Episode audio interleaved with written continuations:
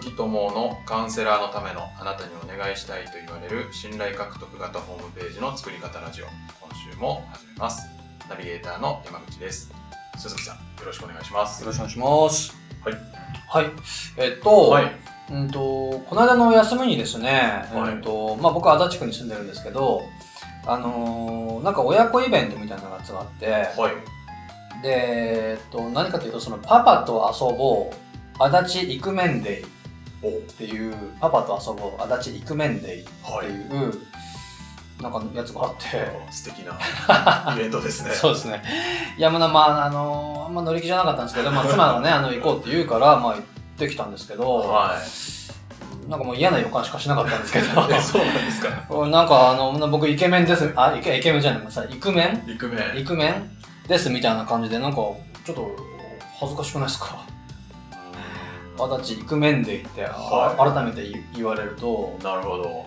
うん、確かに。そこに行くのは、イクメンの自覚がある人なんだろうな、みたいな。なるほど。なんか、あの、だったんですけど、はい。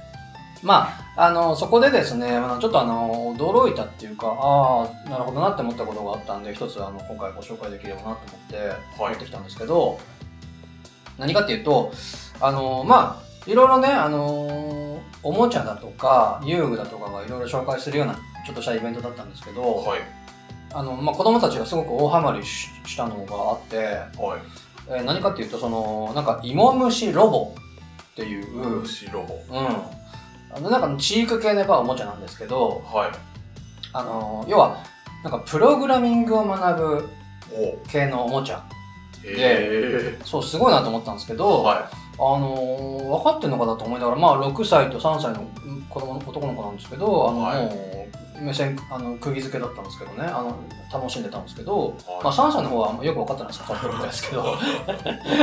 で、何かっていうと、その、なんかこう、芋虫型のロボットっていうか、その、芋虫、頭があって、はいでその節の一個一個がですね、こう取り外せるんですよ、ガチャンガチャンいって。で、そのい節の一個一個が、あの、矢印でまっすぐとか、はい。矢印で右向きとか、はあの、一回止まるだとかい、はい。な音な、音鳴らすとかっていう、そのなんか命令の一個一個なんですよ。へえで、頭に、例えばですけど、その、なんだろうな、頭にこうまっすぐガチャンって一個つけて、はで、次にもう一個まっすぐガチャンってつけて、いはい。で、次に右む、ま、右に向けっていうのをガチャンって一個つけて、はいで、また最後、えーまっすぐ行けっていうのをガチャンってつけて、はい。で、地面に置いて用意スタップって押すと、ピッピッピッつってこう、2回まっすぐ行って、はい。で、1回右に曲がって、はで、またまっすぐ1回行く、みたいな。いへえすごい。そうそうそう。で、あのーなんだろうな、目あのスタート地点とゴールがあって、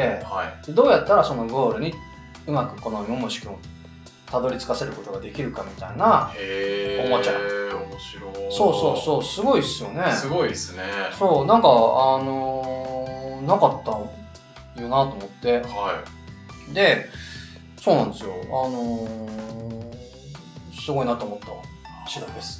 あの、あれですよね。だから要は2020年からその小学校でいはいプログラミングが必修になるとかっていう話じゃないですか。へえそうなんですか？そうなんですよ全然知らあ、知らなかったですか、はそうなんです。2020年から小学校でプログラミング、どういう形かよく僕も分かってないですけど、はいプログラミングっていう、こう、科目ができるのか、各教科に組み込まれるのかよく分かんないですけど、それが必修になるらしいですよ。でそれに向けた、あの、やつだと思うんですけどね。なるほどそう。はい。なんか、もう、そんな時代なんですよ。なんか時代ですねですね。いやー、まあ、すごくね、あの、いいことだなと僕思ってて、はいあの、まあ、プログラミングの知識とかはね、別にまあどうでもいいかなとは思うんですけど、あのなんだろうな、何がいいかって思ったかっていうと、要はその、なんだろうな、このステップ、その物事を、こう、なんか、目的を達成するためには、はいなんかこう、ステップがあってね、はいで、それに正しくこう取り組めば、ちゃんとゴールにたどり着くよっていうのを、要はもう、なんだろうな、小さい時から学学べるわけじゃないですか。はいだから、あの、すごく素晴らしいなって思って、はあの一緒に楽しんできました。いなるはじゃあ次回のイクメンでも ぜひい。そうですね。、はいやー、なんかちょっと恥ずかしかったんですけど、あのはい。あの、まあそんなことがはいありました。はい。お疲れ様でした。ありがとうございます。はい。ではですね、はい本題に移りたいと思うんですが、実は今回、ご質問をはい。いただいております。はい。ありがたいです。はいありがとうございます。ありがとうございます。えーとでは、ご質問なんですが、はい。えーこんにちは、カウンセラーの K と申します。はいはいえー個人事業でカウンセリングや心理学講座をご提供する場合、クライアントとの距離はどう取ればよいのでしょうか？この人なんだかなと思っても売上だって気になるし、そのなんだかなという不適切な言動を適切な言動に変えて生きやすくするお手伝いをするのもカウンセラーの仕事ではないかと思うからです。ですが、私の今の実力と一人の事業では限界があると感じます。ホームページや発信の仕方であまりにも複雑なクライアントを避ける方法って何かあるのでしょうか？私は一度失敗したことがあります。ある講座でクライアントの方に我慢ができなくなり、なんと言い合いになってしまいました。その方はあちこちの講座で同じことをし、先生を怒らせるというパターンだったようです。後から振り返ればですが、その前兆のようなものはもともとあり、私は薄々気づいていたにもかかわらず、売上なども気になるので、距離を取ることができず、ずっとサポートをし続けてしま。う。その方はおそらく病気ではないかと後からスーパーバイザーに言われました。ですが通院しているわけでもなく、よくホームページにあるような精神科に通っている方はお断りさせていただきますにも当てはまりません。うん。それ以来新規の方がいらっしゃった時にこの方は大丈夫かな？とちょっとビクビクしている私がいてお恥ずかしい話です。何かアドバイスありましたらよろしくお願いいたしますと。はい。ありがとうございます。ありがとうございます。いやー、まあ、あのーいくつかね、ははい入ってると思うんで、あのー分けてお答えできればなと思うんですけど、はい。いや、これ、なんだろうな。もうめちゃくちゃいい質問で、はい。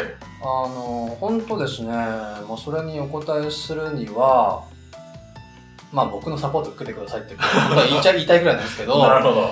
あの本当はあの、なんだろうな、もう1時間とかかけてお伝えするような内容だったりするんでね、あのまあ正直この時間で全てお答えできないかもしれないんですけど、まあ、でも大切なポイントとしてお伝えしていくと、はい。そうまずその最初に言われていたあの要はクライアントの距離はどう取ればいいでしょうとこの人なんだかなと思っても売り上げだって気になるしって話なんですけどそうあのーまあこれ多分前提としてどうどうですかねそのなんか自分自分のサービスを提供する前に一回こうお試しだとか、はい。その個別相談とかでねその自分の商品を紹介する時の話かなとは思ったんですけど、はい。要はそこでね多分あのーそのクライアントさんの方に見込み客の方に、はい多分いろんな話をしてはい。でそのなんだろうな悩みを聞いたりだとかで将来的にどうしていきたいのかっていう話を多分お聞きすると思うんですね。はい。うん、でそのなんだろう悩み聞いたりする時にもう超大切なポイントがあるって思っていて、はい。うん、超大切。超大切なポイント。えっと、僕いつも言うのはその悩みとかね聞きながらその悩みにはい。自分が共感するかはい。そしてその人があの叶えたいっていう言っている未来にワクワクするか、はい。うん、これが、あのー大事かなと思っていつもお伝えしてます、要はそのなんだろうなその人が悩んでいるっていうことに、あのー共感ができるか。うん。その人が改善して手に入れたいっていう未来にワクワクするか。はい。ということを自分に問いかけながら聞いてくださいって、うん、なるほど。そう。あのーまあ極端そうそうないと思うんですけどね極端に言うとなんか話聞いて悩み聞いてきてですねはあのーまあ、そこにあるあの質問いただいたようにこの人なんだかなとい。かはい。あとなんかなんだろう意味わかんないなとかうんあのーなんかそれ世の中になんかいいことあるかし役立つことあるかしらなんてねはい。もし思っちゃったら、はまあ、そうそうないと思いますよ、い。はい。うん、でも思っちゃったらあのー絶対ですね。それ終了してほしいんですよ、はい。うん、う受けてはダメ。受けてはダメだって僕は思います。あはーなるほど。でもなんかやっぱ売り上げも欲しいし、い、うん、いろいろあるじゃないですか。ありますね。ビジネスとしては。はそこは受けない方がいいあのー、と思ってます。あの、本当、なんだろうな、例えばあの僕のやり方やってもらってですね、あはい。のもう本当に理想的な状態とかが出来上がってると、はい。あのーなんだろう、それこそこう売り上げのためにね、別に共感もしてないし、はい。ワクワクもしてないけども、その目先の売り上げ上げたかったらですね、はあのー売れちゃうんですね。売れちゃうこともあるんですね。うん。だけど、その時にですね、やっぱり自分にこう嘘をついて、共感もしてないし、ワクワクもしてないのにね、やりましょうって、はい。あのーその一緒に未来叶えましょうって言っちゃうと、はい。あのーまあ、経験上、売れた後が大変。あです。なんかしんどいんですよね。ーなるほど。うん。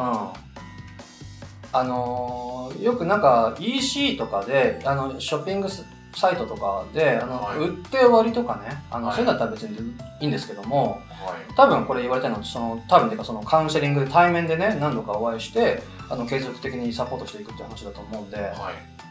あのーっていう時に、そこにやっぱり嘘ついてね、はい。あのー進めると、もうすごく、まあ経験上すごくつ苦しいし、うーん。なんかですね、こう、お金以上にこう、なんだろう、こう、変な気力とか労力とかかかっちゃう感じなんですね。なんか、手間かかるし、やっててですね、あの、これじゃあその、なんか、その、い名前じゃやってらんないよみたいな感じが出てきちゃうかもしれないんですよ。なるほど、うんまあ、そうじゃないとは思いますけどね、そんなケース。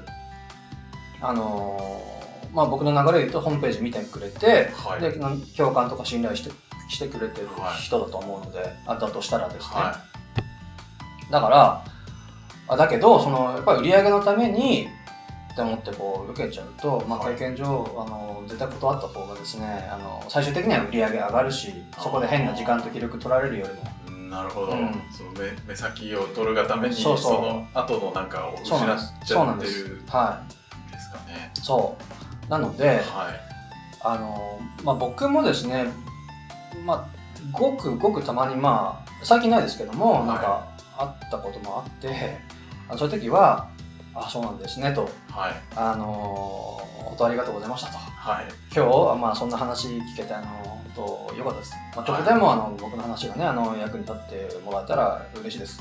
うん。本当ありがとうございました。はって言ってお帰りいただく。なるほど、はい。なんかこうサービスのし紹介とかせず、はいはいそうですね、それで収うん入をする、別にあの喧嘩別れしたわけでもないし、はい。あのなんでそれと丁寧に丁重にあの感謝を伝えてお帰りいただく、はい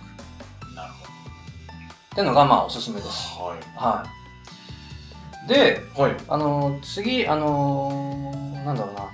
ホームページや端の仕方であまりにも複雑なクライアントを避ける方法って何かあるでしょうか？はい。できる。えっとあるんですよ。ああるんですか？す。おすすごい頼もしいですね。えっとまあ、はい。一言で言うと期待値調整っていう話になっちゃうんですけど。はい。期待値調整。そうあのーもうちょっと具体的に言うとその事例を伝えていきたいんですね。事事例事例として伝えていきたいんですけどはい。要はそのこのここで言うと複雑なクライアントの話を事例で伝えたいんですよ。はい。うん。あのーなんだろうな。どういうことかというとあの要は事例を伝えるのにね、あの要はこれこれの状況のクライアントさんで本当にその方の複雑な状況でねはい。あの私も正直あのもうお受けするかどうかも最初躊躇したくらいなんですけどもはい。あのでもおお受けしてはい。でこれこれこういうサポートをしてはっていう事例の書き方をするんですよ。いはい。うん、っていうとあのそれ読んでくれた人ってはい。勝手に期待値調整されてくれるんですよ。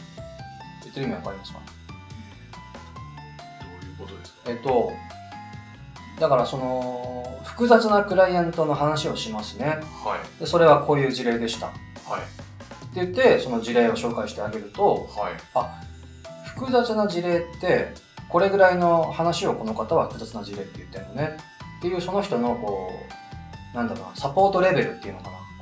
力量も含めたサポートレベルっていうのがもう見て取れる。はい。逆にそれを伝えたいんですね、はい。うん、複雑な事例っていうのは私の中ではこういう話で、はいそれを私はどういうふうにサポートして、はいあのいい状態に持っていくんですっていう事例なるほうん、ど。を、はい。うん伝えるとそれ読んでくれた方はああのこの K さんの複雑な事例っていうのはあの苦労された事例っていうのはあのこういうことなんだなとはい。だったら私それよりもうあの状態悪くないからはい。あの大丈夫かしらって思ってくれたりとか、なるほど。うん、でもっと言うと、はい。あのー上の事例も伝えたいんですね。上っていうのは、うんと、なんだろうな。もう簡単、簡単って言っちゃ失礼かもしれないですけど、その、早早くね、はい。1回とか2回とかのあのサポートでもう状況がガラッと改善しちゃったっていうはい。事例。はい。うん。それ、要はその、なんだろうな、さっきと真真逆の事例なんですけども、さっきのすごく難しい事例で、でも頑張ってサポートしたんですっていう事例。はい。でもう一個は、あの1回、2回でも、あれ、もう、さらっとね、あの、すごく短期間で成果出ちゃったんですっていう事例はい。も、一方でもう伝えたいんです。事例として。なるほど。あ、そういうケースもあるそうそうそうそうので、そう、あのーなんだろうな。さっきの話で、はい。その、要はこれこれのクライアントさん、状況のクライアントさんいらっしゃって、で、あの、私もびっくりするくらい、もう早く状況を改善されて、はい。あのこれこれのいい状態になられたんですけどもって言ってなんか事例が書いてあると、はいたたった3回のセッションであの状況がガラッと改善されたんですとかって書いてあるとはい。それ読んでくれた人ってあ早いって言っても3回とかかかるのねとかってい。う勝手にそれまた期待値調整されてくれるんですよ。ああ、そうかそううんか。なんか人によっては一回行けばもうすぐ治そうそうそうそうそうそう。るみたいな、治るというか、うん。良くなるみたいな。そうそうそう。それを期待していっちゃうとあの早く直してほしいからそれ期待していっちゃうと、えでもそんな3回とかかかっちゃうんですか？ってなるとあちょっと期待値と実あの実実態がずれてるわけじゃないですか、あ、なるほど。うん、だからはあのすごく早く改善されるわけクライアントさんであの、はいたった 3, たった3回でこんな状況になったんですとかっていう事例が書いてあるとい。はい。あ早って言ってもそれぐらいかかるのねっていう期待値調整がされるわけですよなるほど。うん、そうだからあのーなんだろうな要は私のサポート私がやることってあのこれぐらいのサービスレベルっていうかこれぐらいのことをやるんですよはい。っていうのを事例として伝えてるんですよ。なるほど。はだから、案に、うんここから外れる人は、あの、来ないでください、そうですね。そうみだからたいなことになるんです。サポートできませんよっていうかその難しい事例ってこうなんですっはい。ていうとその難しいっていろいろな難しいがあると思うんですけども、私の言ってる難しいってこのレベルなんですっていうのがは読み、読んで取れるし、はい。で早くて簡単私が早早くて簡単で言ってるのはあの2回とか3回とかかかることを早くて簡単って言ってるんですっていうのがはい。読見て取れるしはい。だからそのそこでなんだろうなじゃあこの人の K さんのサポートを受けてみようって思う人ははい。それの期待値で来てくれるわけですよ、なるほど。うん、その期待値から外れた人は申し込んでこないわけですよ、ああ、うそれなんか安心ですね。そうですそうですケイさん、あの毎回こん、そう新規の方が来るとちょっとドキドキそうですそうですおっしゃってるけど、それがちゃんと伝わって、はい私の範囲ここですよ。そうです伝わってはい来てくれるんであれば。まあ100%ではないですけどねは でもホームページでそうやって事例の事例を期待値調整としてちゃんと伝えてあげることい。ではこの範囲の人が来てくれる、い。なるほど。はい、っていう可能性が高くなります。なるほど。はへーい、ですね。であと、はい。